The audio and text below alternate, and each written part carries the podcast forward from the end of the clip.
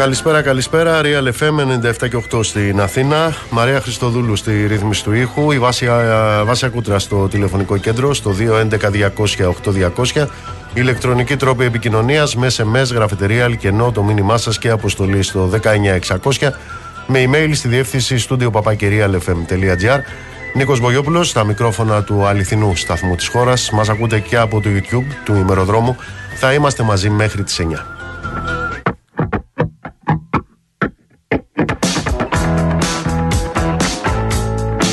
Λοιπόν, η κατάσταση στο Βόλο είναι δραματική. Ο Βόλος πνίγηκε ξανά μέσα σε λίγες μέρες. Έχουμε ανθρώπους εγκλωβισμένους, έχουμε, ανθρώπου, έχουμε ανθρώπους οι οποίοι έχουν κινδυνεύσει, κινδύνευσαν ζωές ε, και πάλι. Δεν υπάρχει ηλεκτρικό ρεύμα αυτή την ώρα στο 30% της ε, πόλης, ε, δεν υπάρχει νερό, πόσιμο. Η κατάσταση είναι και πάλι τραγική. Ο Βόλος ε, έγινε μια πόλη, μια λίμνη νερού και λάσπης με πλημμυρισμένα σπίτια, καταστήματα και αυτοκίνητα.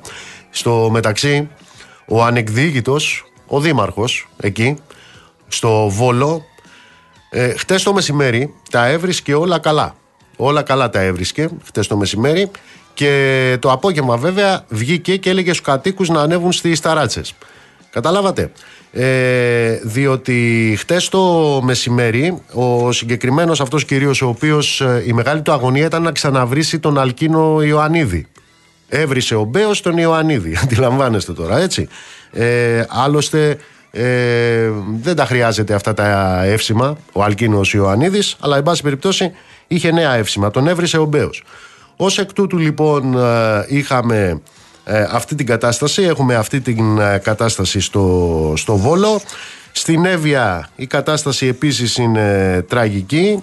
Στην κεντρική Εύβοια ε, έβρεχε ασταμάτητα και συνεχίζει να, να βρέχει. Έχουμε το συνδυασμό της παντελούς έλλειψης ε, βασικών αντιπλημμυρικών έργων ε, και βεβαίως την κακοκαιρία. Πολλές περιοχές ε, χωρίς ρεύμα, ε, δέντρα έχουν ξεριζωθεί, έχουν πέσει πάνω σε καλώδια της ε, ΔΕΗ, πολλά χωριά είναι και χωρίς, χωρίς νερό. Το πύλιο επίσης έχει πάθει μεγάλες, μεγάλες καταστροφές. Ξέρετε, αυτά συμβαίνουν 20 μέρες μετά τα προηγούμενα, όχι μετά από 16.000 χρόνια. Επίσης στη Λάρισα έχουν πνιγεί πάλι χωριά της, ε, χωριά της Λάρισας ε, με την ε, απόγνωση αλλά και την οργή να κυριεύει τους κατοίκους. Σας έλεγα προηγουμένως για αυτό τον το δήμαρχο στο Βόλο ο οποίος ε, έλεγε χτες, ε, ξαναλέω, έβγαζε πάλι βίντεο αυτός. Αυτός κάνει προεκλογική εκστρατεία βγάζοντας βίντεο πάνω στα πλημμυρισμένα. Αυτό κάνει και μιλούσε για οργανωμένη ομάδα από γνωστά παρακμιακά στοιχεία της πόλης που συνεχίζουν, ε, έτσι έγραφε, την προσπάθεια να τρομοκρατήσουν μέσω του διαδικτύου τους πολίτες, ε, μεσούσεις της νέας κακοκαιρίας, ανεβάζοντας βίντεο και φωτογραφίες από την προηγούμενη κακοκαιρία που έπληξε την πόλη ε, και ε, όλα καλά λέει μέχρι το μεσημέρι ήταν τα πράγματα. Μετά βέβαια τον άκουσα μετά το βράδυ να λέει ε, τι να κάνουμε πέσαν έξω οι μετεωρολόγοι. Καταλάβατε; Φταίγαν οι μετεωρολόγοι που πέσαν έξω ε, και αυτός ε, ξανάρχισε πάλι το γνωστό σοου, αυτό το αρκουδιάρικο μείνετε στα σπίτια σας.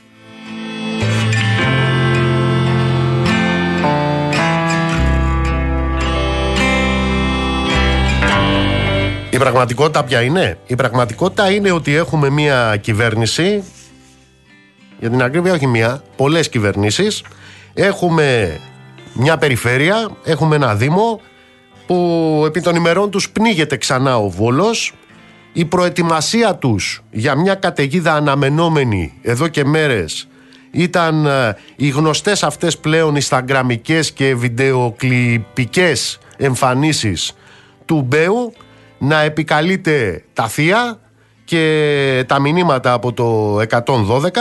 Οι καταγγελίες οι οποίες υπάρχουν είναι ότι παρατήθηκαν ποτάμια, γέφυρες, φρεάτια όπως τα είχε αφήσει η προηγούμενη κακοκαιρία ότι παράτησαν τον κόσμο εκεί το λαό του Βόλου να πνιγεί για μια ακόμα φορά και τώρα ξεκινάνε πάλι οι δικαιολογίες.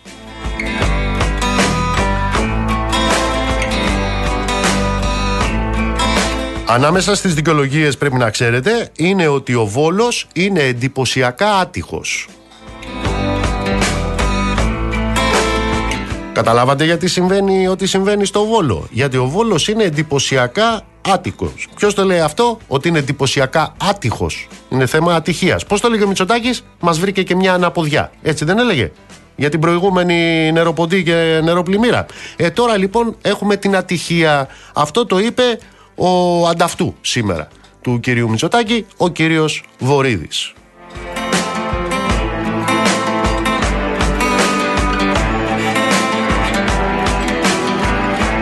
Αλλά δεν είναι μόνο ότι τώρα δίπλα στο στρατηγό άνεμο, τώρα δίπλα στο σταθμάρχη, θυμάστε, τα τέμπη, ο σταθμάρχης, ε, δίπλα στην κλιματική κρίση, δίπλα στα πρωτόγνωρα φαινόμενα και ούτω καθεξής, τώρα θα έχουμε και την ατυχία, τώρα θα έχουμε και την τύχη. Εδώ έχουμε και το θράσος τώρα, υπό την έννοια ότι όταν ρωτήθηκε ο κύριος υπουργός, ο κύριος Βορύδης πάντα, ε, και τι έγινε για να υπάρχει μια στοιχειώδης προετοιμασία από την κυβέρνηση ώστε να μην έχουμε τα ίδια με τον προηγούμενο εφιάλτη, τι απάντησε ο κύριος ε, Βορύδης. Αυτά τα οποία ήταν δυνατόν να γίνουν, είπε, έχουν γίνει. Ε, είδατε τι έχει γίνει.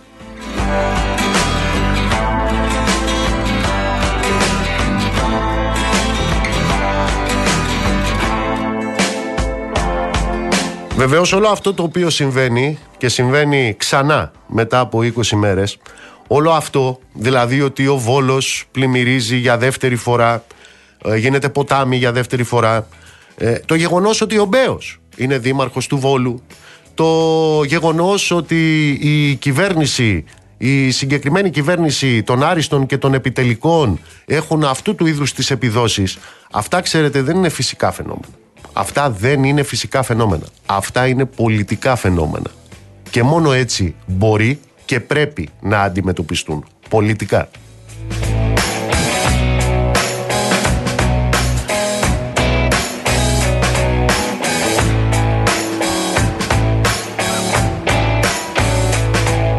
Έτσι λοιπόν έχουμε νέες καταστροφές, έχουμε πλημμυρισμένες πόλεις και χωριά, ακόμα και νοσοκομεία πλημμύρισαν. Οι άνθρωποι βρίσκονται ξανά εγκλωβισμένοι πριν καν προλάβουν να επουλώσουν τις πληγές από την προηγούμενη κακοκαιρία. Όλα τούτα, ανάμεσα σε όλα τα άλλα, πνίγουν στις λάσπες και την προπαγάνδα της κυβέρνησης περί ακραίων καιρικών φαινομένων που συμβαίνουν κάθε χίλια χρόνια, μη σας πω κάθε 16.000 χρόνια. Λοιπόν, το μόνο ακραίο είναι η ακραία εγκληματική πολιτική τους, η πολιτική της αδιαφορίας, η πολιτική της ανυπαρξίας αντιπλημμυρικών έργων και άλλων μέτρων πρόληψης και βεβαίως η εγκατάλειψη των πληγέντων στη μοίρα τους.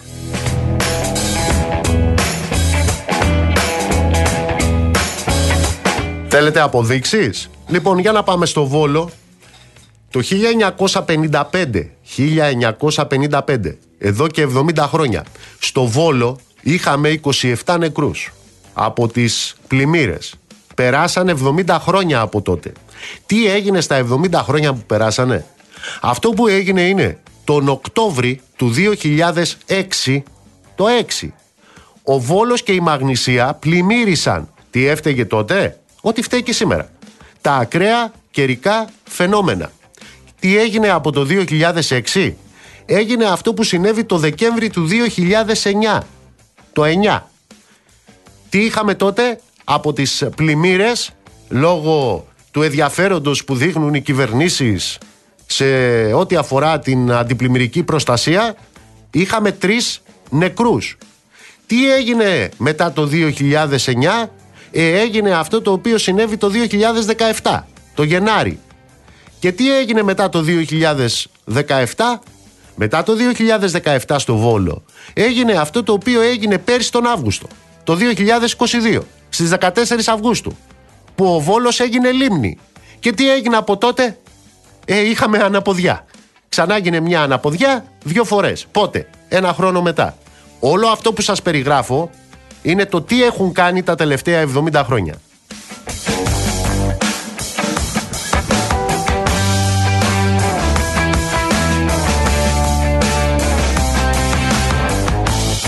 Λοιπόν, έχουμε Καταρχάς έχουμε την πολύ νεκρή καταστροφή στη Θεσσαλία πριν από 20 μέρες. Όλο αυτό το οποίο ζούμε δεν συνιστά γενικά μια τραγωδία.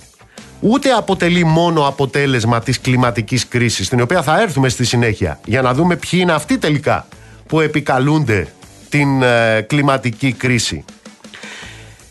Σίγουρα πρόκειται για μια τραγωδία ιστορικών διαστάσεων, όμως είναι και κάτι πολύ παραπάνω, ξαναλέω. Είναι ένα έγκλημα με θύματα τους ανθρώπους, με θύματα το περιβάλλον. Είναι ένα έγκλημα το οποίο διαπράτεται από τις κυβερνήσεις και από το μακρύ τους χέρι στο επίπεδο της τοπικής διοίκησης, την τοπική τους δηλαδή αυτοδιοίκηση.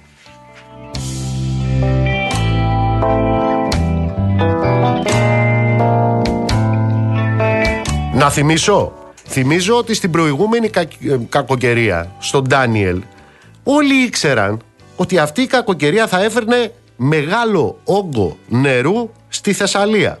Όμως, θυμίζω, τα χωριά εκεί στην Καρδίτσα δεν εκενώθηκαν παρόλη αυτή την καραμέλα και την κατάχρηση του 112 όλα αυτά τα τελευταία χρόνια. Να θυμίσω, τα επιστημονικά μοντέλα πρόβλεψης των πλημμυρών εδώ και χρόνια έχουν υποδείξει τη συγκεκριμένη περιοχή ως ζώνη υψηλού κινδύνου. Τι έχει γίνει όλα αυτά τα χρόνια με βάση τις επιστημονικές προβλέψεις; Να θυμίσω, το 1994 και το 2020 είχαμε πάλι, μιλάω για τη Θεσσαλία συνολικά τώρα, είχαμε πάλι στην ίδια περιοχή μεγάλες πλημμύρες. Ωστόσο, παρά το ένα δισεκατομμύριο που λένε, που φέρεται ότι διοχετεύτηκε από το κράτος για έργα και παρά τις μεγάλες υποσχέσεις του κυρίου Μητσοτάκη, του κυρίου Αγοραστού, εσείς τι βλέπετε, η περιοχή να έχει θωρακιστεί με τα κατάλληλα αντιπλημμυρικά έργα; Η καταστροφή λοιπόν, αυτή η καταστροφή στη Θεσσαλία, η επαναλαμβανόμενη καταστροφή σήμερα στη Μαγνησία, στο Βόλο, μπορούσε να αποφευχθεί ή εν πάση περιπτώσει μπορούσε να απομειωθεί αλλά δεν απομειώθηκε γιατί οι κρατικοί υπεύθυνοι στην πραγματικότητα δεν δίνουν δεκάρα δεν δίνουν δεκάρα για τον κόσμο και το περιβάλλον. Γιατί οι κρατικοί υπεύθυνοι η κυβέρνηση, η κυβέρνηση των Αρίστων, ο Περιφερειάρχης, εκείνο το οποίο ενδιαφέρονται και αυτοί και τούτοι και οι προηγούμενοι είναι να πουλάνε επικοινωνιακά φούμαρα στους ψηφοφόρους. Θέλετε να δείτε τι σημαίνει επικοινωνιακό φούμα, φούμαρο σε όλη την Ελλάδα; Δείτε, τώρα πέντε μέρες πριν από τις εκλογές, δέκα μέρες πόσο είναι, δυο εβδομάδες τώρα, τρεις εβδομάδες τώρα, ό,τι πίσα και τσιμέντο τους είχε μείνει το κάνουν άσφαλτο. Τώρα, ό,τι λάμπα είχε καεί την αλλάζουν τώρα. Τέσσερα χρόνια οι λάμπες ήταν χαμένες. Αυτό σημαίνει επικοινωνιακό φούμαρο, αλλά μέχρι εκεί φτάνουν. Μέχρι τις λάμπες. Όλο αυτό λοιπόν συμβαίνει γιατί έχεις μια κυρίαρχη πολιτική που θυσιάζει τις, το αναγκαίο και ποιο είναι το αναγκαίο; Το αναγκαίο είναι οι κρίσιμες υποδομές. Πού το θυσιάζει; Το θυσιάζει είτε στο βωμό της business, για ρίχτε μια ματιά τι γίνεται εκεί στο Νιάρχος, εκεί που βουλιάζουν λεωφορεία, είτε το θυσιάζει στη βιτρίνα του πολιτικαντισμού. Αυτή είναι η όλη ιστορία. Απέναντι λοιπόν τώρα σε αυτή την ιστορία, το θέμα είναι τι κάνουν όλοι οι άλλοι. Καταρχάς, εκείνο που μπορούν να κάνουν όλοι οι άλλοι είναι η έμπρακτη αλληλεγγύη. Εκείνο το οποίο μπορούν να κάνουν και πρέπει να κάνουν και το κάνουν είναι η συγκέντρωση ειδών πρώτης ανάγκης για όλους αυτούς τους ανθρώπους που είναι εγκατελειμμένοι από το κράτος και βεβαίως αυτό το οποίο έχουν να κάνουν και αυτοί οι οποίοι έχουν υποστεί αυτές τις ζημιές, αυτές τις καταστροφές, αλλά και όλοι οι υπόλοιποι, εάν τελικά συμφωνήσουμε ότι για όλο τούτο εδώ δεν φταίει ούτε ο Σταθμάρχης, δεν φταίει ούτε η Ζαρντινιέρα, δεν φταίει ούτε ο στρατηγός άνεμος, αλλά φταίει μια πολιτική που που σας έχει και μας έχει γραμμένους εκεί που ξέρετε, ε, με τον ίδιο τρόπο να την αντιμετωπίσουμε σε όποιο πεδίο μπορούμε. Σε όποιο πεδίο. Ανάμεσα στα άλλα και η κάλπη της επόμενης Κυριακής.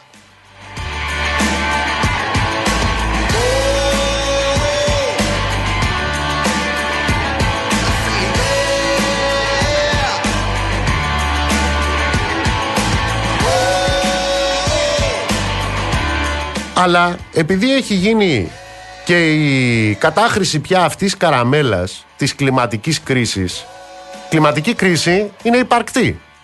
Ποιοι την κάνουν καραμέλα όμως; Ποιοι είναι αυτοί που την κάνουν καραμέλα; Είναι εκείνοι οι οποίοι υπηρετούν το σύστημα που προκαλεί την κλιματική κρίση. Εσείς τι λέτε; Ότι την κλιματική κρίση την προκαλεί η Μαρία Χριστοδούλου απέναντί μου γιατί συνεχίζει να μπίνει τον καφέ με πλαστικό ε, καλαμάκι; Αυτό είναι που προκαλεί την κλιματική κρίση.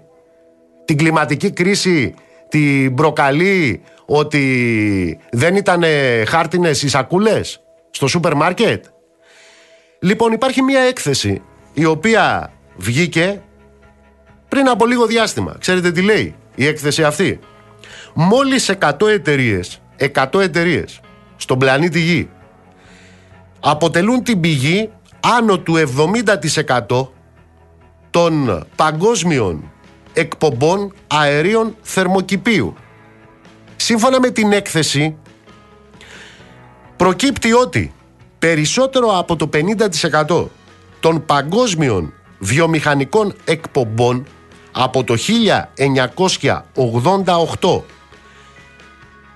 οφείλονται σε μόλις 25, επαναλαμβάνω, 25 εταιρικές και κρατικές οντότητες, 25 εταιρείες, 20 και κράτη, είναι αυτά που στο πλαίσιο των βιομηχανικών εκπομπών προκαλούν το 50% του προβλήματος. Ξέρετε ποιες είναι οι εταιρείες; Ε, η ExxonMobil, η Shell, η BP, η Chevron. Αυτές είναι που έχουν αναγνωριστεί ως οι εταιρείες με τις υψηλότερες εκπομπές από το 1988. Εάν τα ορυκτά καύσιμα συνεχίσουν να εξάγονται με τον ίδιο ρυθμό τα επόμενα 28 χρόνια λέει η έκθεση με σημεία αναφοράς ξαναλέω την, ε, ε, το διάστημα 1988-2017 αν για τα επόμενα 28 χρόνια συνεχίσουν το ίδιο βιολί τότε σύμφωνα λοιπόν με την, ε, με την έκθεση που είναι του Ινστιτούτου Κλιματικής Λογοδοσίας η μέση παγκόσμια θερμοκρασία θα ανέβει κατά 4 βαθμούς Κελσίου μέχρι το τέλος του αιώνα σε σύγκριση με τα προ... προβιομηχανικά επίπεδα. Τι σημαίνει αυτό; Αυτό σημαίνει ότι είναι εξαιρετικά πιθανό να έχουμε καταστροφικές συνέπειες συμπεριλαμβανομένης της εξαφάνισης σημαντικών ειδών αλλά και κινδύνους παγκόσμιας επισητιστικής ανασφάλειας. Δεν είναι όμως μόνο η έκθεση του Ινστιτούτου Κλιματικής Λογοδοσίας. Πριν από λίγο καιρό, ο Guardian είχε ένα δημοσίευμα, επιστημονικό δημοσίευμα, στο οποίο καταγραφόταν το εξής. 20 εταιρείες μόλις, 20 εταιρείες μόλις, είναι πίσω από το 30% των εκπομπών αερίων του θερμοκηπίου παγκοσμίως από το 1965 και μετά. Να σας αναφέρω μερικές κορυφαίες εταιρείες αυτής της λίστας των 20 όλων και όλων εταιριών που έχουν συμβάλει στο 35% τουλάχιστον των εκπομπών διοξιδίου του άνθρακα και μεθανίου. Ακούστε λοιπόν. Αράμκο, Σευρών, Γκάσπρομ, Exxon Mobil, BP, Shell, η εταιρεία του Κουβέιτ, η εταιρεία του Αμπού Ντάμπι, η Total, Βεβαίως υπάρχει κλιματική κρίση. Γιατί υπάρχει κλιματική κρίση; Γιατί υπάρχει εγκληματική πολιτική. Από όλους αυτούς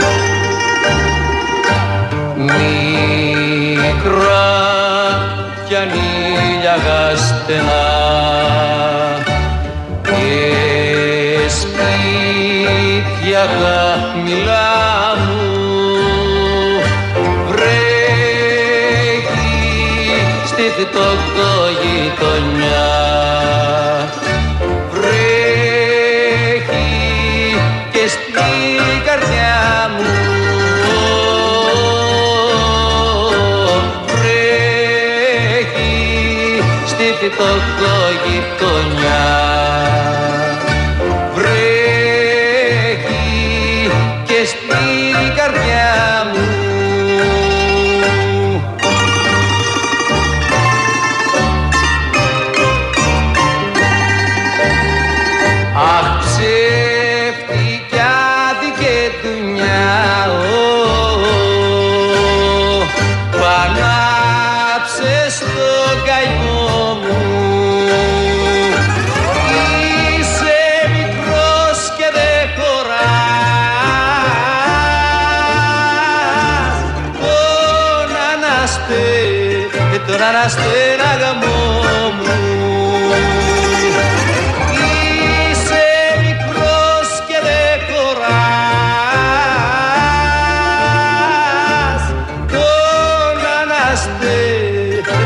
stay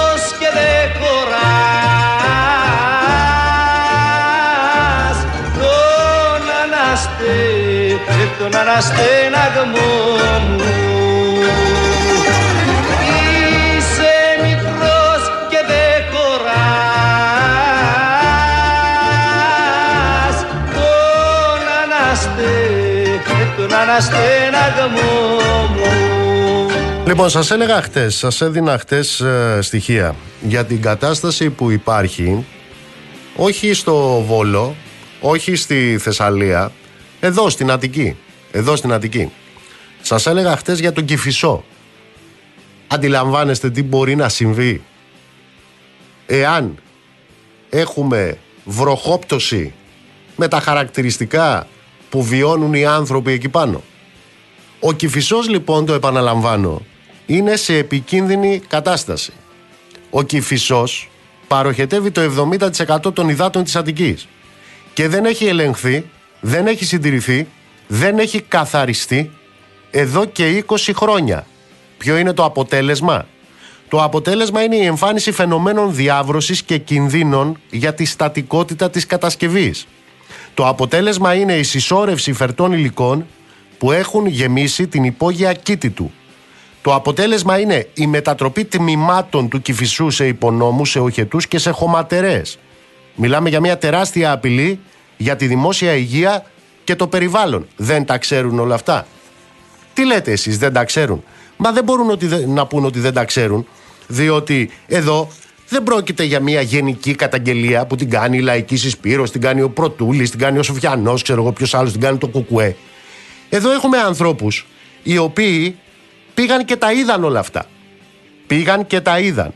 Μιλάμε για σοβαρές ζημιές στην υπόγεια κήτη του Κηφισού, την οποία έχει εντοπίσει η ομάδα σπηλαιολόγων.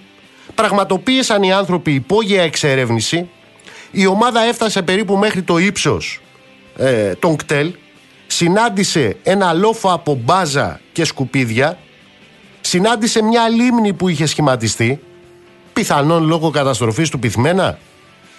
Τα ευρήματα αυτά υποδεικνύουν αν μη τι άλλο την ανάγκη ελέγχου στατικότητας αλλά και καθαρισμού της υπόγειας κήτης.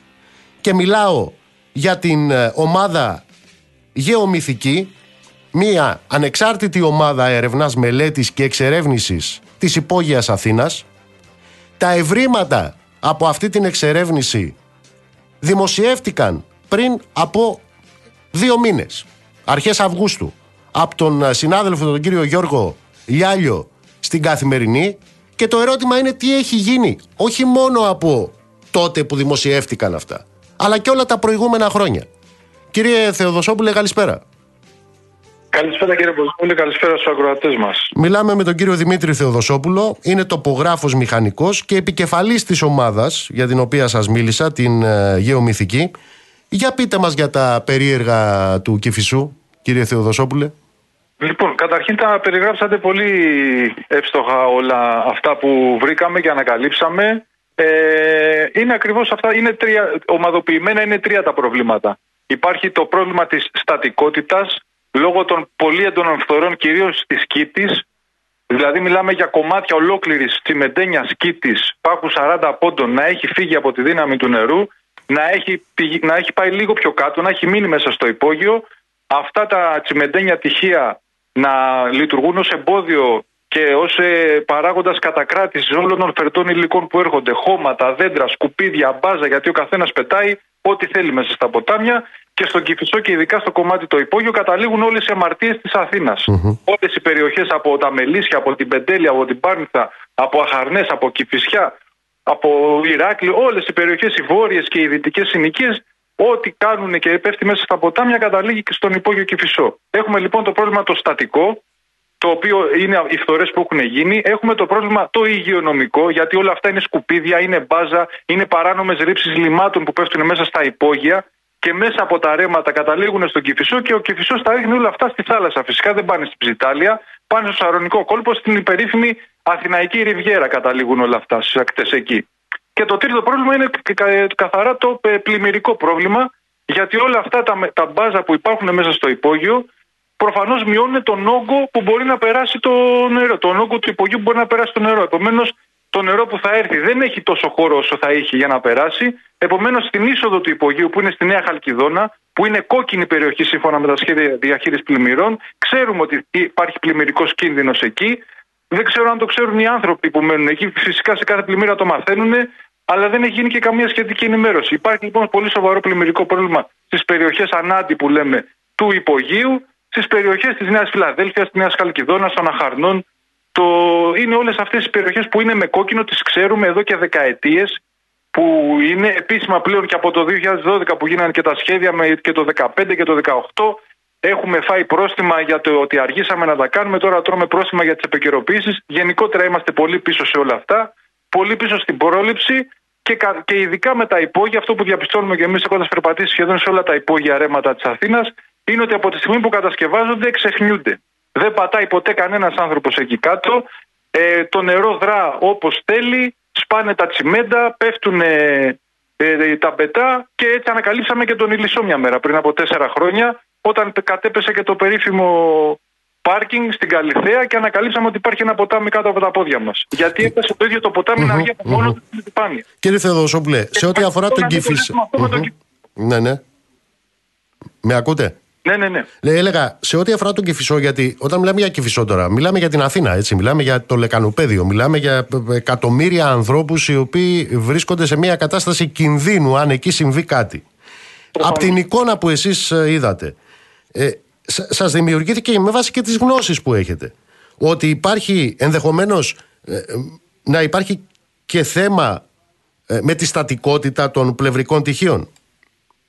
Και κατ' επέκταση θα έλεγα και του οδοστρώματος. Όπως πέρα από όλες αυτές ε, τα τρία σημεία που τα τρία χαρακτηριστικά που περιγράψαμε, στατικότητα, υγειονομικό πρόβλημα και πλημμυρικό πρόβλημα, ε, στο κομμάτι της στατικότητας, ειδικά, έχουμε εντοπίσει δύο λίμνες, όσο και αν φαίνεται απίστευτο. Υπάρχουν δύο λίμνες αυτή τη στιγμή που μιλάμε, κάτω από την Εθνική Οδό. Η μία είναι στο ύψος των κτέλ, ακριβώς δηλαδή στη μέση της υπογειοποίησης, η οποία ξεκινάει από την Νέα Χαλκιδόνα και καταλήγει στο Ρέντι. Και η άλλη λίμνη είναι ακριβώς στην είσοδο, στη Νέα Χαλκιδόνα, εκεί από κάτω, με το που μπει στο υπόγειο, περίπου 600 μέτρα πριν τον κόμβο των Αχαρνών, όπου περνάει η εθνική στην Αχαρνών, για να το καταλάβει και ο πολύς ο κόσμος. Κάτω από το δρόμο, λοιπόν, κάτω από το δόστρωμα της Εθνικής Οδού, υπάρχει μία λίμνη που έχει σχηματιστεί γιατί έχει φύγει ο πυθμένας, έχει εμφανιστεί πάλι το χώμα, ο φυσικός βραχισμός. Έχει, μιλάμε, ένα βάθος τώρα 2 με 2,5 μέτρα. Δεν μπορούσαμε να την περάσουμε σε αυτή τη λίμνη.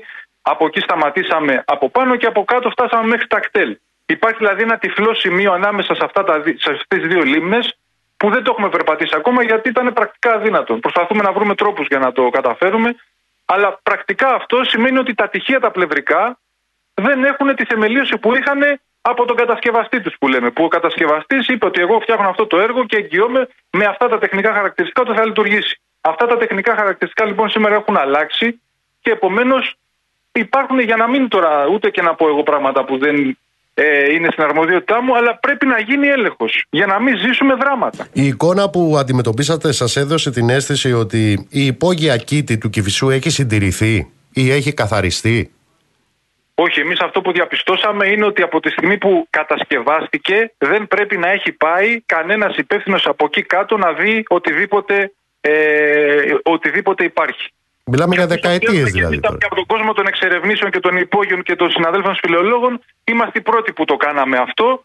Επομένως, μέχρι σήμερα και με το άρθρο της καθημερινής που έκανε ο Γιώργος, ε, έγινε δημοσίως γνωστό μέσα από το βίντεο μας, τις δημοσίευσεις δικές μας και το άρθρο της καθημερινής. Μιλάτε δηλαδή για μια γενική παραμέληση ενός έργου για δεκαετίες. Είναι σημαντικότερο Κηφισό. Να πούμε τώρα ένα ρέμα σε μια γειτονιά. Ok, okay, που και αυτό δεν πρέπει να γίνεται. Αλλά μιλάμε για τον Κηφισό, για το μεγαλύτερο ποτάμι του Λεκανοπεδίου. Που και το Λεκανοπέδιο γι' αυτό λέγεται Λεκανοπέδιο, από τον Κηφισό. Είναι το πεδίο της λεκάνης του Κηφισού ποταμού.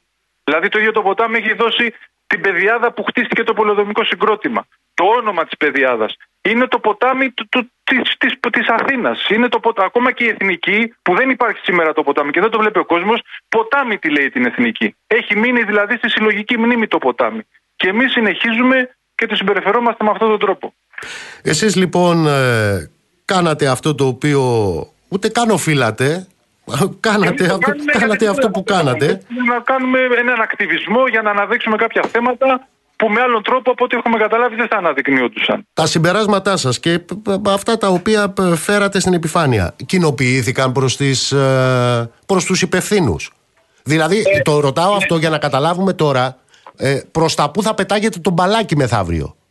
Εμείς τώρα από εσωτερική πληροφόρηση γενικά έχουμε ενημερωθεί ότι έχει γίνει μια σχετική κινητοποίηση. Η σχετική κινητοποίηση βέβαια είναι σε θέμα εγγράφων Υπάρχει μια αλληλογραφία μεταξύ των ε, υπηρεσιών. Καταρχήν να βρουν ποιος είναι υπεύθυνος, γιατί είναι και αυτό πρόβλημα. Δεν είναι, το έχουν βρει, ε. είναι μια γκρίζα ζώνη ο uh για το ποιος είναι υπεύθυνος. Είναι το Υπουργείο, είναι η Περιφέρεια, είναι η ΕΙΔΑΠ. Υπάρχει και ένα μπαλάκι. Ποια Γενική Γραμματεία, ποιο Υπουργείο είναι υπεύθυνη. Επομένως, υπάρχει αυτή τη στιγμή μια αλληλογραφία μεταξύ όλων αυτών των υπηρεσιών να δουν ποιος είναι υπεύθυνος και σε δεύτερο χρόνο ευελπιστούμε να δούμε και κάτι. Δηλαδή να, να πάει κάποιος να κάνει αυτοψία επίσημα. Να πάει δηλαδή αρμόδιες υπηρεσίες. Εμείς είμαστε σπηλολόγοι. Εγώ τη χάνει να είμαι μηχανικός και μπορώ να έχω και μία γνώμη παραπάνω. Αλλά από την άλλη δεν είμαι ούτε αρμόδιος, ούτε στατικός είμαι, τοπογράφος μηχανικός είμαι, ούτε μπορώ να κρίνω, ούτε μπορώ να τρομοκρατήσω τον κόσμο. Απλά αναδεικνύω και μαζί με την ομάδα ένα θέμα για να κινητοποιηθεί έστω με αυτόν τον τρόπο ε, ο κρατικός μηχανισμός στο θέμα του Κηφισού.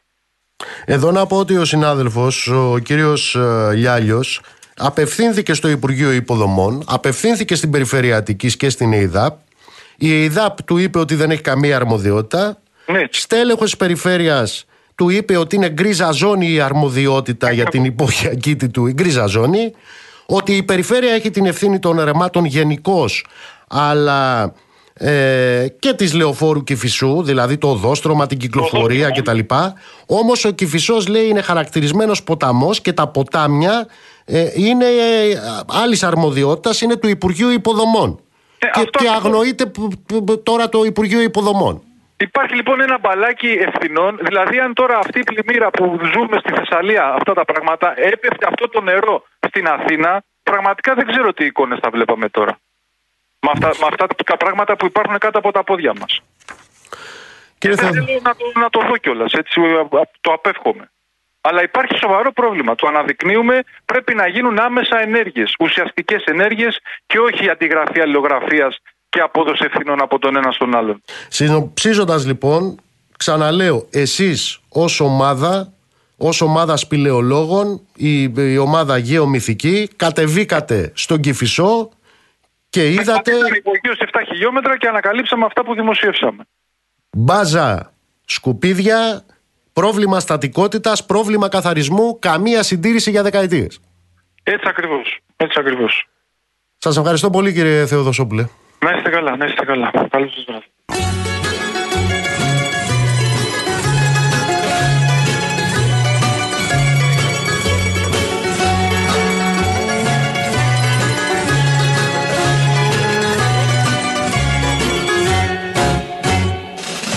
Με πιάσε βροχή στο δρόμο Μα εγώ δεν σταθήκα.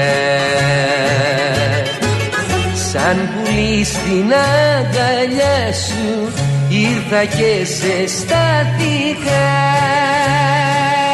Κι αν με χτύπησε τα γιάση Το σακάκι μου κι αναστάσει Σου το λέω δεν με νοιάζει Μια και είμαστε μαζί. Κι αν με χτύπησε τα γιάση το σακάκι μου κι αναστάσει Σου το λέω δεν με νοιάζει Μια και είμαστε μαζί. Συνοψίζω λοιπόν, ούτε ο κακός μας ο καιρός, ούτε η κλιματική κρίση, η παρούσα κλιματική κρίση, θα έρθω σε ένα φιλαράκι στη συνέχεια, ε, ή να σε τελειώσω εσένα τώρα, ναι, να σε τελειώσω τώρα εσένα, ε, που ανακάλυψε σαν οι κομμουνιστές έχουν άποψη για την οικολογία. Βρε καημένε, όταν πριν από 170 χρόνια ο Έγγελς έγραφε στην κατάσταση της εργατικής τάξης στην Αγγλία για τα επιδημιολογικά ζητήματα σαν αυτά που ζήσαμε πριν από δύο και τρία χρόνια και συνεχίζονται όταν ο Μάρξ έγραφε στο κεφάλαιο σελίδες επί σελίδων για το ανεπανόρθωτο ρήγμα στην αλληλοεξαρτώμενη διαδικασία του κοινωνικού μεταβε- μεταβολισμού άγνωστες λέξεις είναι αυτές για σένα Κασελάκη, το ξέρω Λοιπόν, όταν έγραφε λοιπόν για το μεταβολικό ρήγμα πριν από 170 χρόνια ως συνέπεια του ρήγματος στη σχέση της ανθρωπότητα με τη, με τη φύση μέσω της κοινωνικής παραγωγής ακόμα ούτε η Σέλη ούτε η Τοτάλη είχαν βγει. Έρμε. Συνοψίζω λοιπόν. Ούτε η κλιματική κρίση φταίει, ούτε τα καιρικά φαινόμενα φταίνε, ούτε τίποτα δεν φταίει.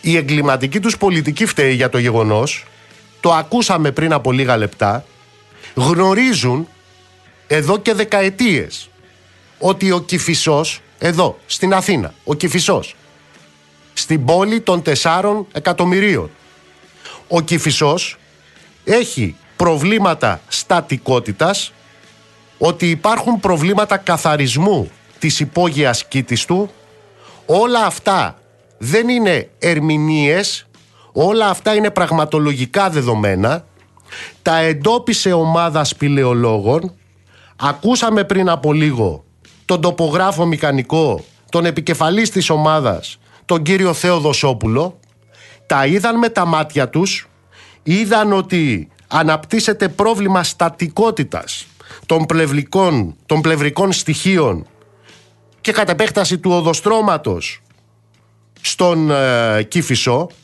είδαν με τα μάτια τους ότι υπάρχει γενική παραμέληση του έργου από την κατασκευή του, καμία συντήρηση, καμία πρόβλεψη για φρεάτια, ράμπες πρόσβασης και επίσης έχουμε και την επιβεβαίωση ότι δύο μήνες τώρα που έχουμε και την αυτοψία από εθελοντές, ε, όχι από κρατικό μηχανισμό άριστο και επιτελικό, από εθελοντές. Εδώ και δύο μήνες που έχουμε την αυτοψία, τσακώνονται ή ανταλλάσσουν έγγραφα η περιφέρεια με το Υπουργείο Υποδομών για το ποιος έχει λέει την αρμοδιότητα. Να σας πω, μέχρι να βρείτε ποιος έχει την αρμοδιότητα, αφού δεν τη βρήκε ο Πατούλης, δεν ξέρω αν θα τη βρει ο Χαρδαλιάς ή ποιος θα είναι ο επόμενος.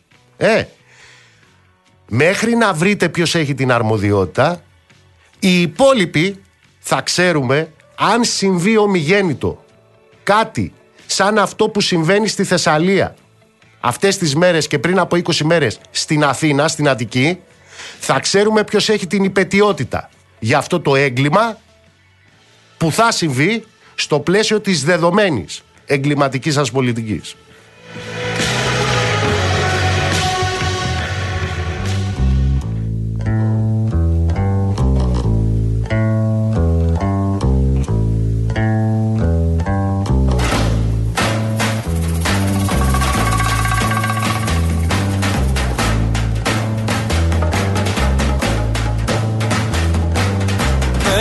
Έντυσαν οι μοίρες μου με τραγούδια και με φιές και την πόρτα μου άνοιξα να φύγω να έρθω να σε βρω. Ήρθαν πέντε ποταμοί να μου κλείνουν το κορμί. Κι ήρθανε και δυο πουλιά να μου μάθουν το φιλί. Κάτω στους πέντε ποταμούς, κάτω στους πέντε δρόμους Είδα τους πέντε ρόλους τους, τους μικρούς σου ώμους. Μα τα αγγίγμα μου αρνήθηκες Μαύρη σιωπή αιτήθηκες Κάπλωσα τα χέρια μου Και έμεινα στην ερημιά. Με τόσα ψέματα που ντύθηκαν οι λέξεις Πώς να σου πω το αγαπώ. Να το πιστέψεις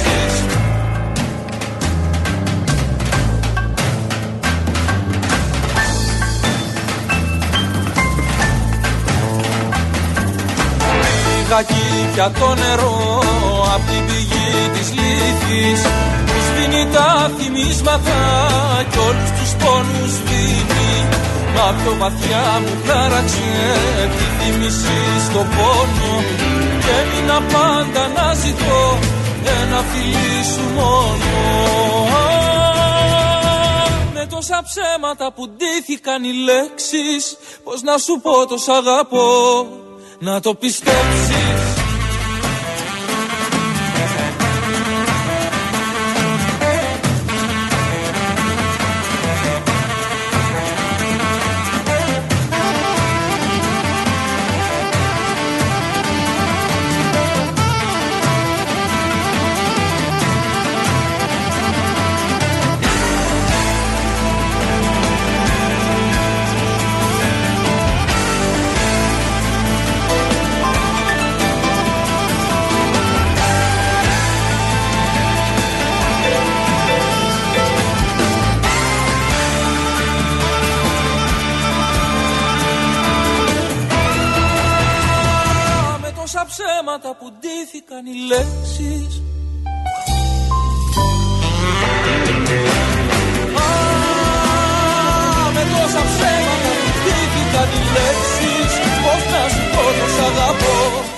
Καλησπέρα, καλησπέρα σε όσους μπήκατε τώρα στη συχνότητα Real FM 97 και 8 στην Αθήνα, δεύτερη ώρα της εκπομπής Μαρία Χριστοδούλου στη ρύθμιση του ήχου Βάσια Κούτρα στο τηλεφωνικό κέντρο στο 211-200-8200.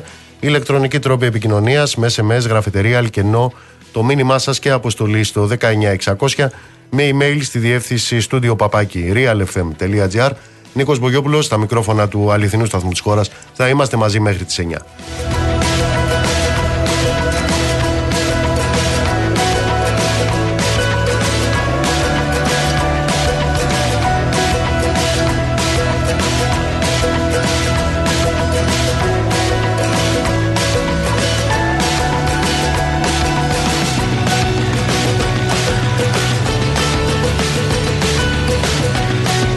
Πόσο εγκληματική είναι η πολιτική τους σε ό,τι αφορά την ε, προστασία, τις υποδομές, τα αντιπλημμυρικά έργα. Όσο εγκληματική ήταν το 61. Το 61 πριν από 60 ολόκληρα χρόνια. Ήταν τότε που στην Αθήνα, εδώ στην Αττική, που σας έλεγα προηγουμένως ότι ο Κηφισός, ο Κηφισός έχει προβλήματα στατικότητας, όταν τότε είχαμε 43 νεκρούς και 4.000 άστεγους. Πόσο εγκληματική, τόσο όσο μετράει κανείς από το 1977. Τότε οι νεκροί, εδώ στην Αθήνα, ήταν 37. Πόσο εγκληματική είναι, τόσο ή όσοι είναι η απόσταση που μας χωρίζει από το 2017, όταν στη Μάνδρα είχαμε 24 νεκρούς.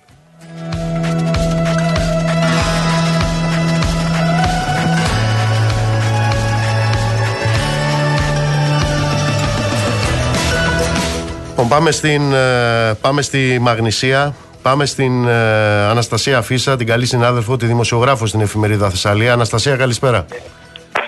Καλησπέρα Νίκο, καλησπέρα και στους ακροατές. Τι γίνεται, τι ζείτε εκεί; Ε, δεν, ε, η αλήθεια είναι ότι προσπαθούμε να ζήσουμε. Προσπαθούμε να ζήσουμε. Αυτό το οποίο βιώνει η Μαγνησία από χθες είναι κάτι το ασύλληπτο πραγματικά. Ε, μιλάμε για ένα απίστευτο φαινόμενο το οποίο ε, χτύπησε την ε, περιοχή και όλο το νομό. Ε, οι χήμαροι υπερχείλησαν για ακόμη μία φορά μέσα σε λιγότερο από 20, 25 ημέρες. Ε, είχαμε πάλι πλημμυρικά φαινόμενα αυτή τη φορά πολύ πιο έντονα καθώς προερχόμασταν και από μία προηγούμενη καταστροφή ε, και αυτό είχε ως αποτέλεσμα η χθεσινή βροχόπτωση να είναι καταστροφική πλέον για την πόλη. Έχουν πέσει δρόμοι, αρκετές συνοικίες έχουν αποκοπεί έχουν υποχωρήσει τμήματα δρόμων ε, και προς Μακρινίτσα και στην ε, περιοχή της Αγίας Παρασκευής. Η Αγριά για ακόμη μία φορά έχει μετατραπεί σε μία απέραντη ε, παραλιακή πόλη από λάσπη πλέον καλυμμένη. Πάρα πολλά αυτοκίνητα έχουν θαυτεί κάτω από τόνους λάσπης, καθώς υπερχείλησαν και οι Τρισχήμαροι και ο Κραυσίδωνας και ο Ξηριά και ο Άναυρος, παρασθενώντας τα πάντα στο πέρασμά τους. Πραγματικά, είδαμε το νερό στο κέντρο της πόλης ε, μόλις λίγα μέτρα από τη θάλασσα, να σας πω ότι έφτανε και ξεπερνούσε το ύψος των πεζοδρομίων. Η θάλασσα με την παραλία του Βόλου έγιναν ένα πραγματικά φούσκωσε τόσο πολύ το, το νερό εκεί. Αυτή τη στιγμή να πούμε ότι ε, από, με το πρώτο φως της ημέρας και όταν σταμάτησε πλέον ε, η βροχή ε, ξεκίνησαν τα συνεργεία προκειμένου να αποκαταστήσουν ό,τι μπορούσε να αποκατασταθεί.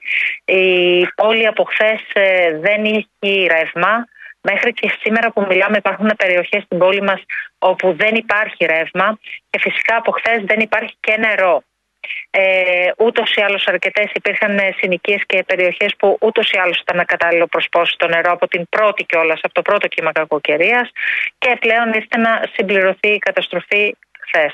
Μέχρι και σήμερα, αυτή την ώρα, δεν υπάρχει νερό σε αρκετές συνοικίες και αρκετές περιοχές του, του Δημοβόλου. Ε, δεν υπάρχει ρεύμα επίσης σε κάποιες περιοχές.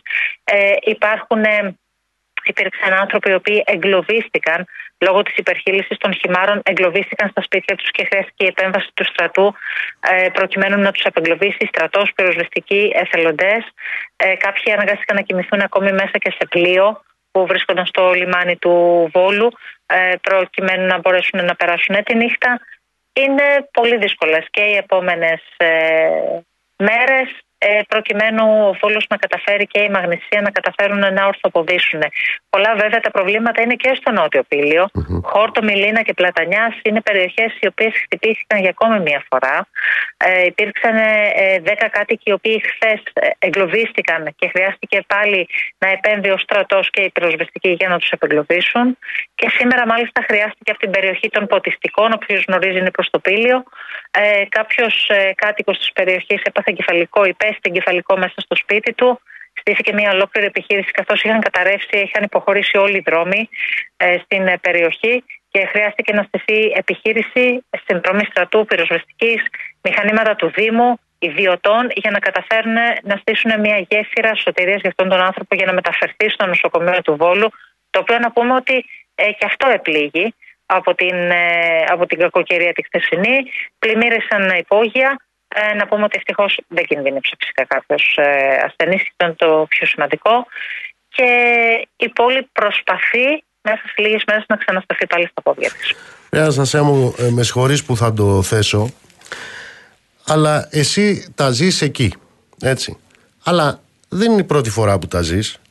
Δηλαδή, από το 1955 με τους 27 νεκρούς στο Βόλο, πέρασαν χρόνια. Το 2006 καταστροφές. Το 2008 καταστροφές. Το 2009 καταστροφές.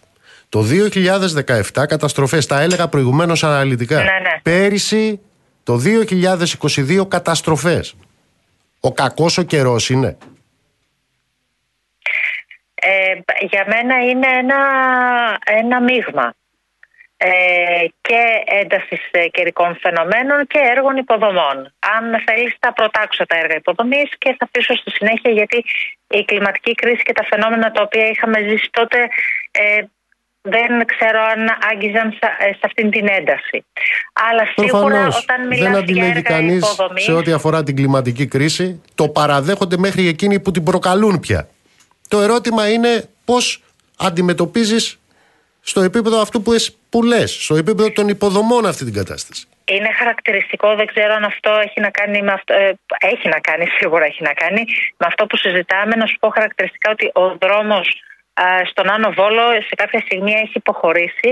Και όταν λέμε ότι έχει υποχωρήσει, έχουν υποχωρήσει φλούδες. Μάλιστα. Δηλαδή αυτό που υποχώρησε ήταν φλούδες οδοστρώματος.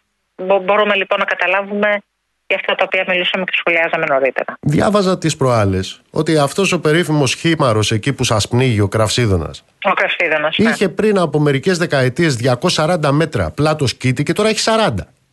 Δεν το ξέρουν ότι έχει 40. Ακριβώς. Δεν υπάρχει μεζούρα. Ακριβώς. Ακριβώς. Τα ερωτήματα είναι, είναι πάρα πολλά και είναι λογικά και είναι και τα αυτονόητα που, που θα κάνει οποιοδήποτε γνωρίζει από την ιστορία και το πώς έχουν δημιουργηθεί οι χήμαροι που βρίσκονταν εκεί τόσες δεκαετίες και πώς δημιουργήθηκε και χτίστηκε οικιστικά δηλαδή δημιουργήθηκε οικιστικά η πόλη ε, όσον αφορά ένθεν και ένθεν ε, παρόχθες στους, ε, στους χυμάρους. Πραγματικά, πραγματικά. Αναστασία μου, σε ευχαριστώ πολύ. Και εγώ. Αυτό το οποίο λέω και επιμένω είναι ότι 40, 50, 60 χρόνια από το εις πλημμύρες και από το θανατικό στο Βόλο, στην Αθήνα, μέσα σε αυτές τις δεκαετίες που πέρασαν και που η Αττική και η Ελλάδα βίωσε και βιώνει αναρρύθμιτες τέτοιες ε, θεομηνίες δεν είναι καθόλου υπερβολή να μιλήσουμε για θεομηνίες που η μετατροπή τους σε τραγωδίες δεν συνιστά φυσικό αλλά πολιτικό φαινόμενο. Η αποστολή της κάθε κυβέρνησης, του κάθε Υπουργικού Συμβουλίου, ε, ενός πολιτικού συστήματος εν συνόλο, δεν είναι να διεκπεραιώνει το ρόλο του περιοδεύοντα θειάσου της παροχής συλληπιρι- συ- ε, συλληπιτηρίων, ούτε να φοράει το μπλουζάκι της πολιτικής προστασίας για να παριστάνει πάνω στη σκηνή την ετοιμότητα και την ε, επί το έργο ε, λειτουργία του ανύπαρκτου κρατικού μηχανισμού σε ρόλο τάχα μου Batman. Δεν τελειώνει η αποστολή της κάθε κυβέρνησης ούτε με εξαγγελίες μιας μεταθάνατον παροχής αρρωγής που κι αυτή είναι ψεύτικη να σας θυμίσω τι γίνεται στο Αρκαλοχώρι. Στο Αρκαλοχώρι εδώ και δύο χρόνια μετά το σεισμό και την ολική καταστροφή από τους 2.000 έτοιμους φακέλους για αποζημιώσεις των σεισμοπαθών και τους 8.000 συνολικά ξέρετε πόσες αιτήσεις φάκελοι έχουν εγκριθεί; 29 αριθμός 29 στην Εύβοια οι άνθρωποι δύο χρόνια τώρα είναι σε κατάσταση πριν ήταν στην κατάσταση του κεγόμαστε και τώρα στην κατάσταση του πνιγόμαστε.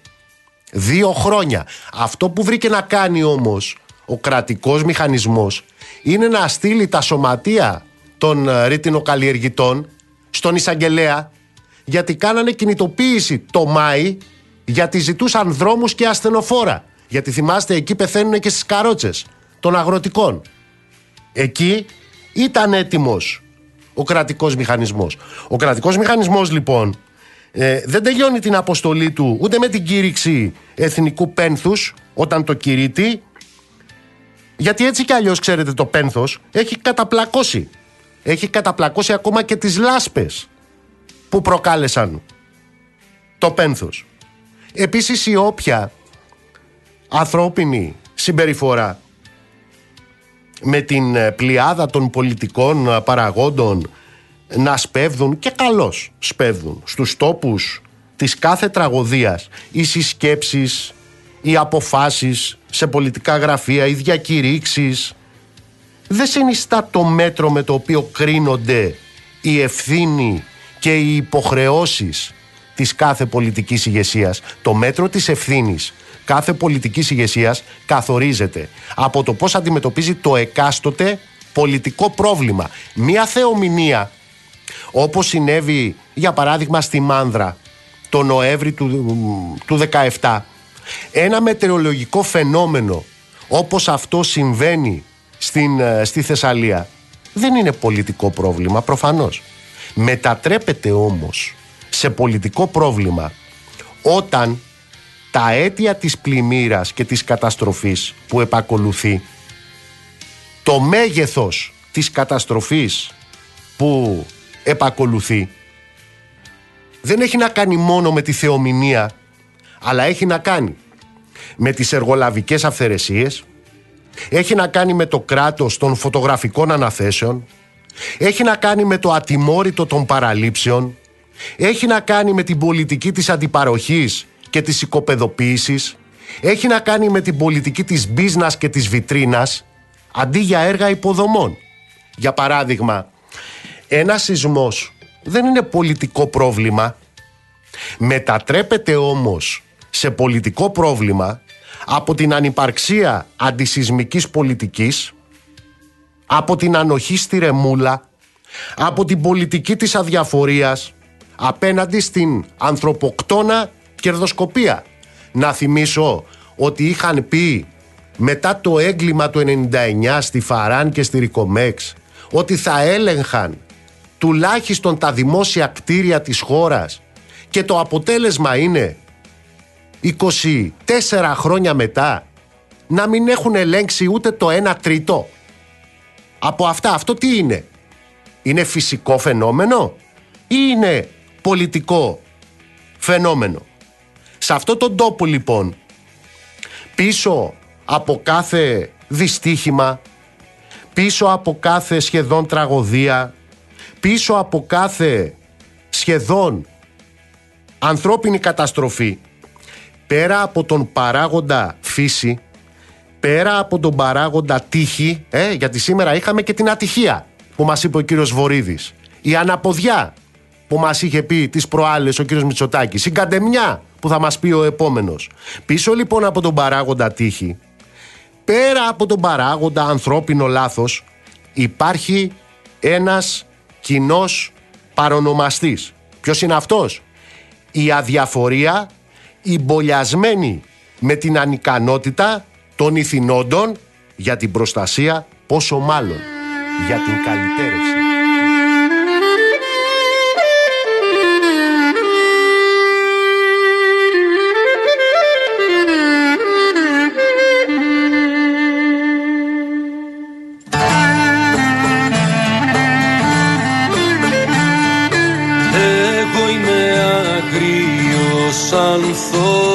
Ανθός κι ανθίζομαι στο χιόνι. Είμαι στο νερό τα πάθος κι αγκάθι που αγγυλώνει κι αγκάθι που αγγυλώνει Κάνω το μέλι μου πικρό και την ανάγκη φύτρα και έχω το μίσκο μου μικρό και μ' χάρτο ρίχτρα και μάνα χαρτορίχτρα Εγώ είμαι άγριος ανθός μέσα στον κάπο μοναχός. Κι όταν αναστενάζω το κόσμο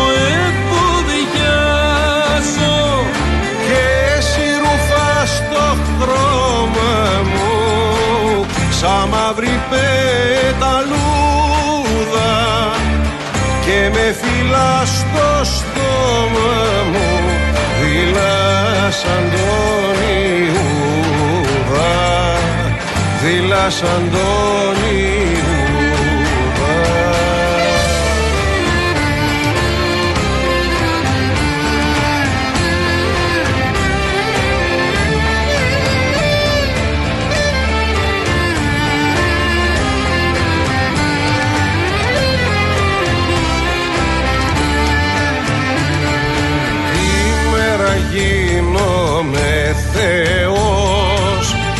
κρυφά και μεγαλώνω. Κι όταν μου παίρνουνε το φως τη νύχτα μαραζώνω.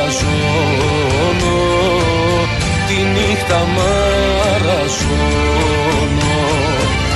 Εγώ είμαι άγριος ανθός μέσα στο κάπο μοναχός. Κι όταν αναστενάζω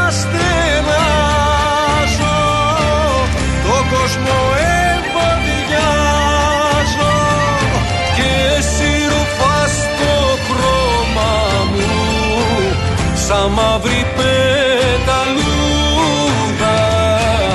και με φυλάς στο στόμα μου δειλά σαν τον Ιούδα δειλά σαν τον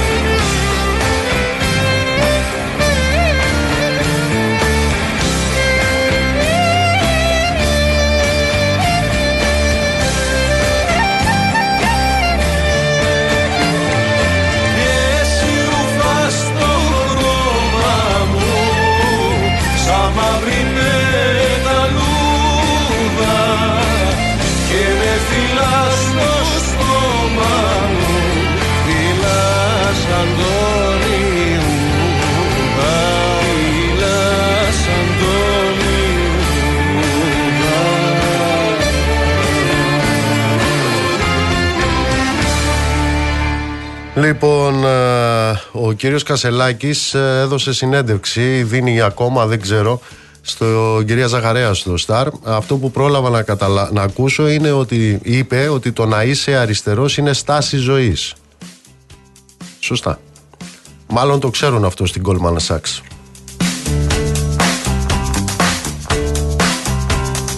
Προφανώς το ξέρουν και εκεί στα γκισέ των τραπεζών που πηγαίνεις και λες δώστε μου ένα δάνειο να πάρω ένα πλοίο.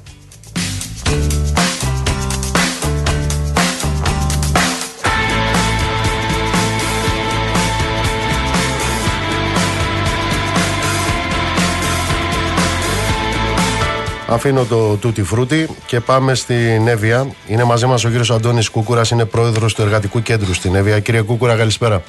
Καλησπέρα κύριε Μπογιόπουλε, σας και στους απέρωτες σας. Ποια είναι η κατάσταση, Ε, ναι, η, η λάσπη που ε, σκέπασε τα καμένα της Βόρειας Εύβοιας ε, ε, σκέπασε και έθαψε και τα κυβερνητικά παραμύθια και τα διάφορα σχέδια των λεγόμενων επιτροπών Μπένου, τα σχέδια της κυβέρνησης, των περιφερειών, των Δήμων. Ε, είναι μια τραγική κατάσταση αυτή τη στιγμή στη, στη βορειοκεντρική Εύβοια και στους δύο Δήμους δηλαδή, στο Δήμο Μαντουδίου Λίμνης Αγίας Άννας και στη Δήμο Ιστιάς Ερυψού. Ε, με πολλά χωριά αποκλεισμένα, μιλάμε τώρα για διπλανά χωριά που δεν υπάρχει πρόσβαση το ένα μετάλλο, υπερχειλισμένα ποτάμια, χυμάρους, με πλημμυρισμένα σπίτια. Ε, είναι δεκάδες τα χωριά. Τώρα μην να τα αναφέρουμε ένα-ένα. Ιδιαίτερα εντοπίζεται στην περιοχή του, στην κεντρική Εύβοια και στο Μετόχι και στις Ροδιέ. Υπάρχουν μεγάλες καταστροφές. Αλλά και αλλού, στο, στον πύργο, στους Ωρεού, ε, στα Ήλια, στην Εδιψό. Ε, είναι μια σειρά Ε, Τώρα ο καιρός πώς είναι εκεί σε εσάς, κύριε Κούγκουρα, βρέχει; ε, όχι, εδώ στη Καλκίδα είναι που έχει κατακώσει και πάνω είχαν υποχωρήσει τώρα το, το απόγευμα. Τα φαινόμενα βέβαια δεν ξέρουμε τώρα τι, το βράδυ αν θα έχουμε κάποιο καινούργιο Πείτε μου κύμα. κάτι, επειδή ε, και προς τον Εύρο, στους ανθρώπους εκεί πάνω που υπέστησαν αυτή την ε, τεράστια καταστροφή, αλλά και στη Θεσσαλία και σε άλλες περιοχές της χώρας. Αυτό το οποίο επαναλαμβάνει συνέχεια η κυβέρνηση είναι ότι θα ακολουθηθεί το μοντέλο της Εύβοιας. Ναι. Ναι, τι μοντέλο είναι αυτό, Έχει αποκατασταθεί η καταστροφή που έχετε υποστεί Είναι εσάς; το, είναι το μοντέλο ακριβώς αυτό που είπα αρχικά, αυτό που, που οδήγησε και στις τωρινές καταστροφές. Δηλαδή, εδώ και χρόνια ο λαός της περιοχής εκεί πέρα, τα σωματεία των εργαζομένων, τα, οι σύλλογοι, το, οι αγροτικοί σύλλογοι απαιτούν αντιπλημμυρικά έργα, γιατί πλέον δεν υπάρχει δάσος. Ε, πετούν έργα γιατί έχουμε- έχουμε ποτάμια, χυμάρους, ακαθάριστα, χωριά, νοχήρωτα κτλ. Και τώρα μιλάνε για τα ε, χιλιοστά της βροχής και τις κλιματικές ε, ε, κρίσεις. Ε, ακριβώς αυτό είναι το, το μοντέλο της Βόρειας Εύβοιας, δηλαδή κανένα ουσιαστικό αντιπλημμυρικό έργο. Α, εδώ και δύο χρόνια, δηλαδή από το καλοκαίρι του 2021 με τις καταστροφικές πανδημίες μέχρι- μέχρι σήμερα. Μάλιστα, ορισμένα από κάποια επιμέρους ε, έργα που έγιναν στην περιοχή, εμείς τα χαρακτηρίζουμε πλημμυρικά, όχι, και, όχι αντιπλημμυρικά, πλημμυρικά, γιατί ε, επιδίνωσαν την κατάσταση, κα, κα, κατεύθυναν ε, ε, όγκους νερού μέσα στα χωριά ε, με τις παρεμβάσεις ε, που έγιναν ε, και αν θέλετε και το, πώς το λένε, και το, ε, σε σχέση με τους εργαζόμενους εκεί πέρα, ειδικά για τον κλάδο των ρήτινοκαλλιεργητών, που είναι ένας κλάδος που χτυπήθηκε στην περιοχή λόγω της ε, καταστροφής του, του δάσους. Ε, δηλαδή η ένταξή τους ε, σε ένα πρόγραμμα του ΑΕΔ υποτίθεται για τη συντήρηση του, ε, του δάσους ως εργάτες πλέον ε, στην περιοχή. Ε, είναι επίσης μια κοροϊδία ε, παρόλο που με τις διεκδικήσεις του σωματείου ε, καταφέρανε να διευρυνθεί ε, το χρονικό, χρονικό ορίζοντας που θα απασχολείται στο έργο. Στην αρχή λέγανε για δύο χρόνια, τώρα το έχουν πάει στα 7. Ε, αλλά προχωράει με πάρα πολύ αργούς ρυθμούς. Σκεφτείτε ότι τώρα 650 περίπου ε, ρητονοκαλλιεργητές έχουν ενταχθεί ούτε μισή ε, στους διάφορους κύκλους και με διάφορα άλλα προβλήματα και εργασιακά που αντιμετωπίζουν δύο χρόνια μετά. Μιας και είπατε τώρα για τους ρητινοκαλλιεργητές, ο πρόεδρος του Σωματείου, ε, τι έγινε, τον ε, κάλεσε ο εισαγγελέας, ποιος τον κάλεσε, Ναι, γιατί είναι δηλαδή την αυτό είναι κινητοποίηση. το, το, το, Για το, πείτε το, μας. το, εξοργιστικό σε όλη την τέτοια είναι ότι δύο μέρες πριν η, η, τα, τα αποτελέσματα της πολιτικής τους κόψουν την ένδυα όχι στα, δύο, στα, στα 12 που, που λέει ο κόσμος ε, με την καταστροφή που τώρα αυτές τις μέρες ε, βιώνουμε ε, λίγες μέρες πριν ε, κλήθηκε σε, σε απολογία ο πρόεδρος του Σωματείου Βιτρινοκαλλιεργητών Δασεργατών ε, Εύβοιας και ο πρόεδρος του Αγροτικού Συλλόγου Μαντουντίου ε, να απολογηθούν γιατί κάνανε μια μεγάλη κινητοποίηση. Πρωτοστατήσανε μαζί με τους φορείς αυτούς και άλλους φορείς της Βόρειας Εύβοιας μια μεγάλη κινητοποίηση στο Προκόπη της κεντρικής Εύβοιας ε, για να απαιτήσουν τα αυτονόητα.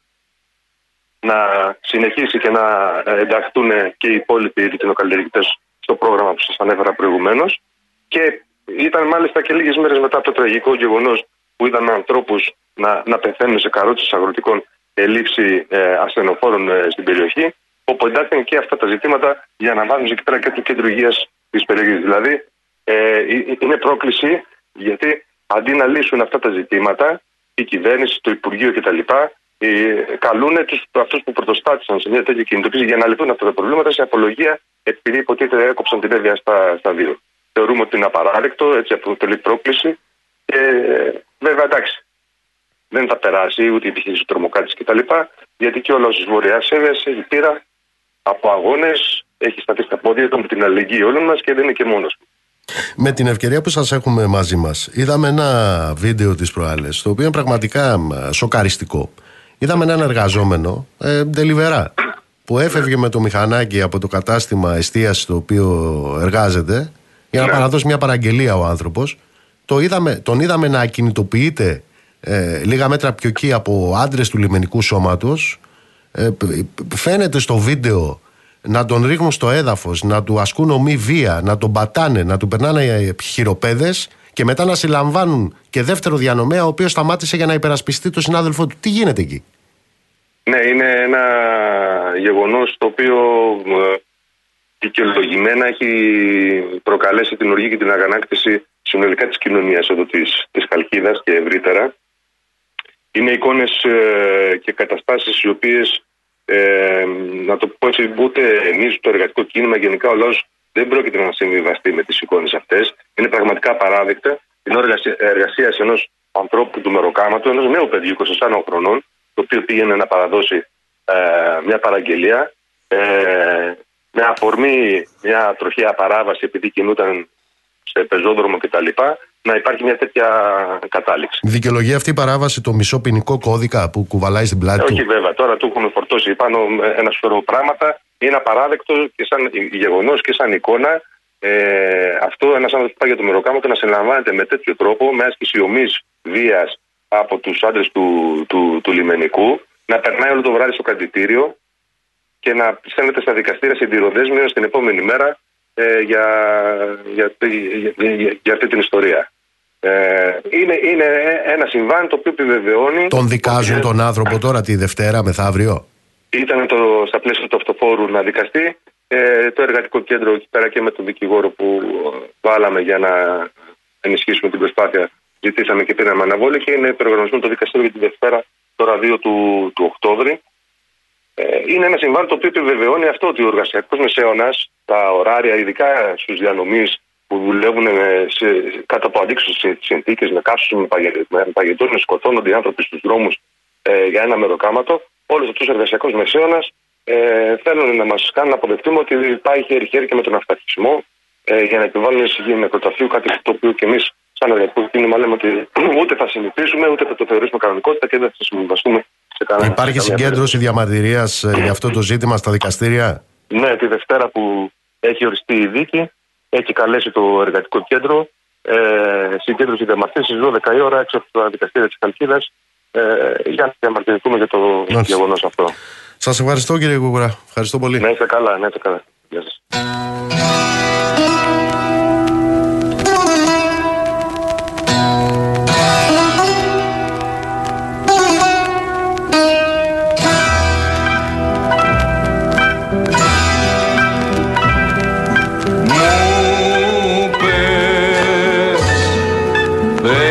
Φεύγεις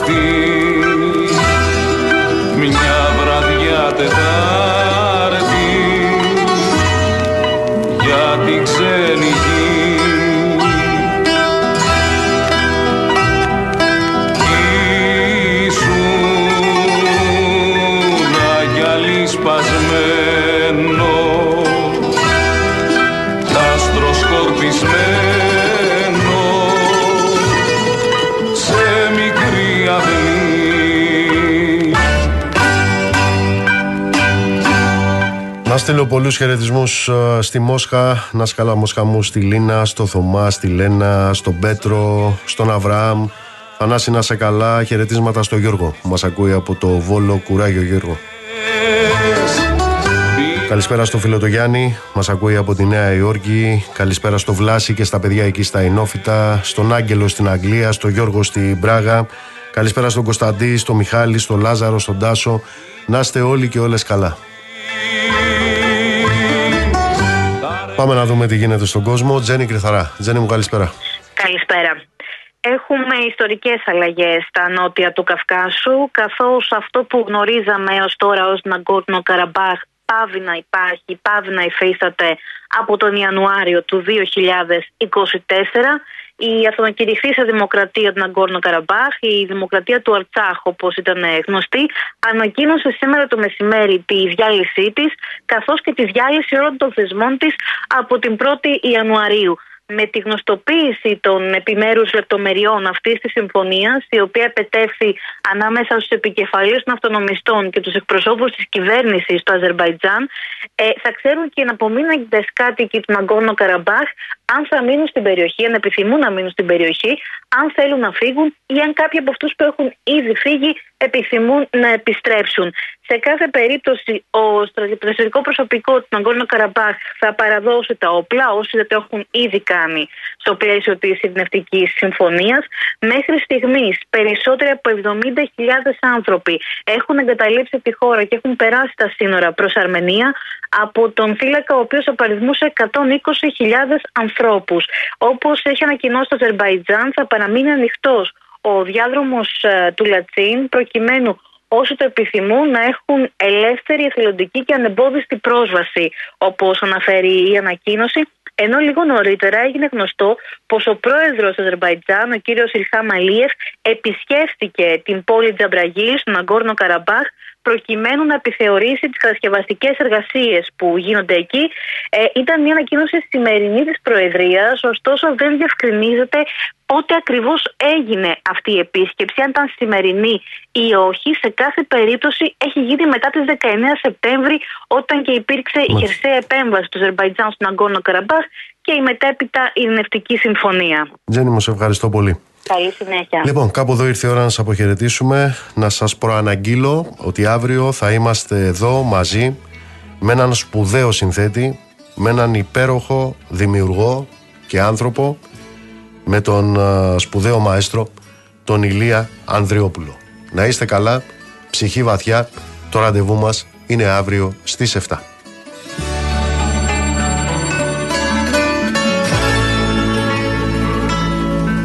Μη κλαις. Και μην λυπάσαι που βραδιάζει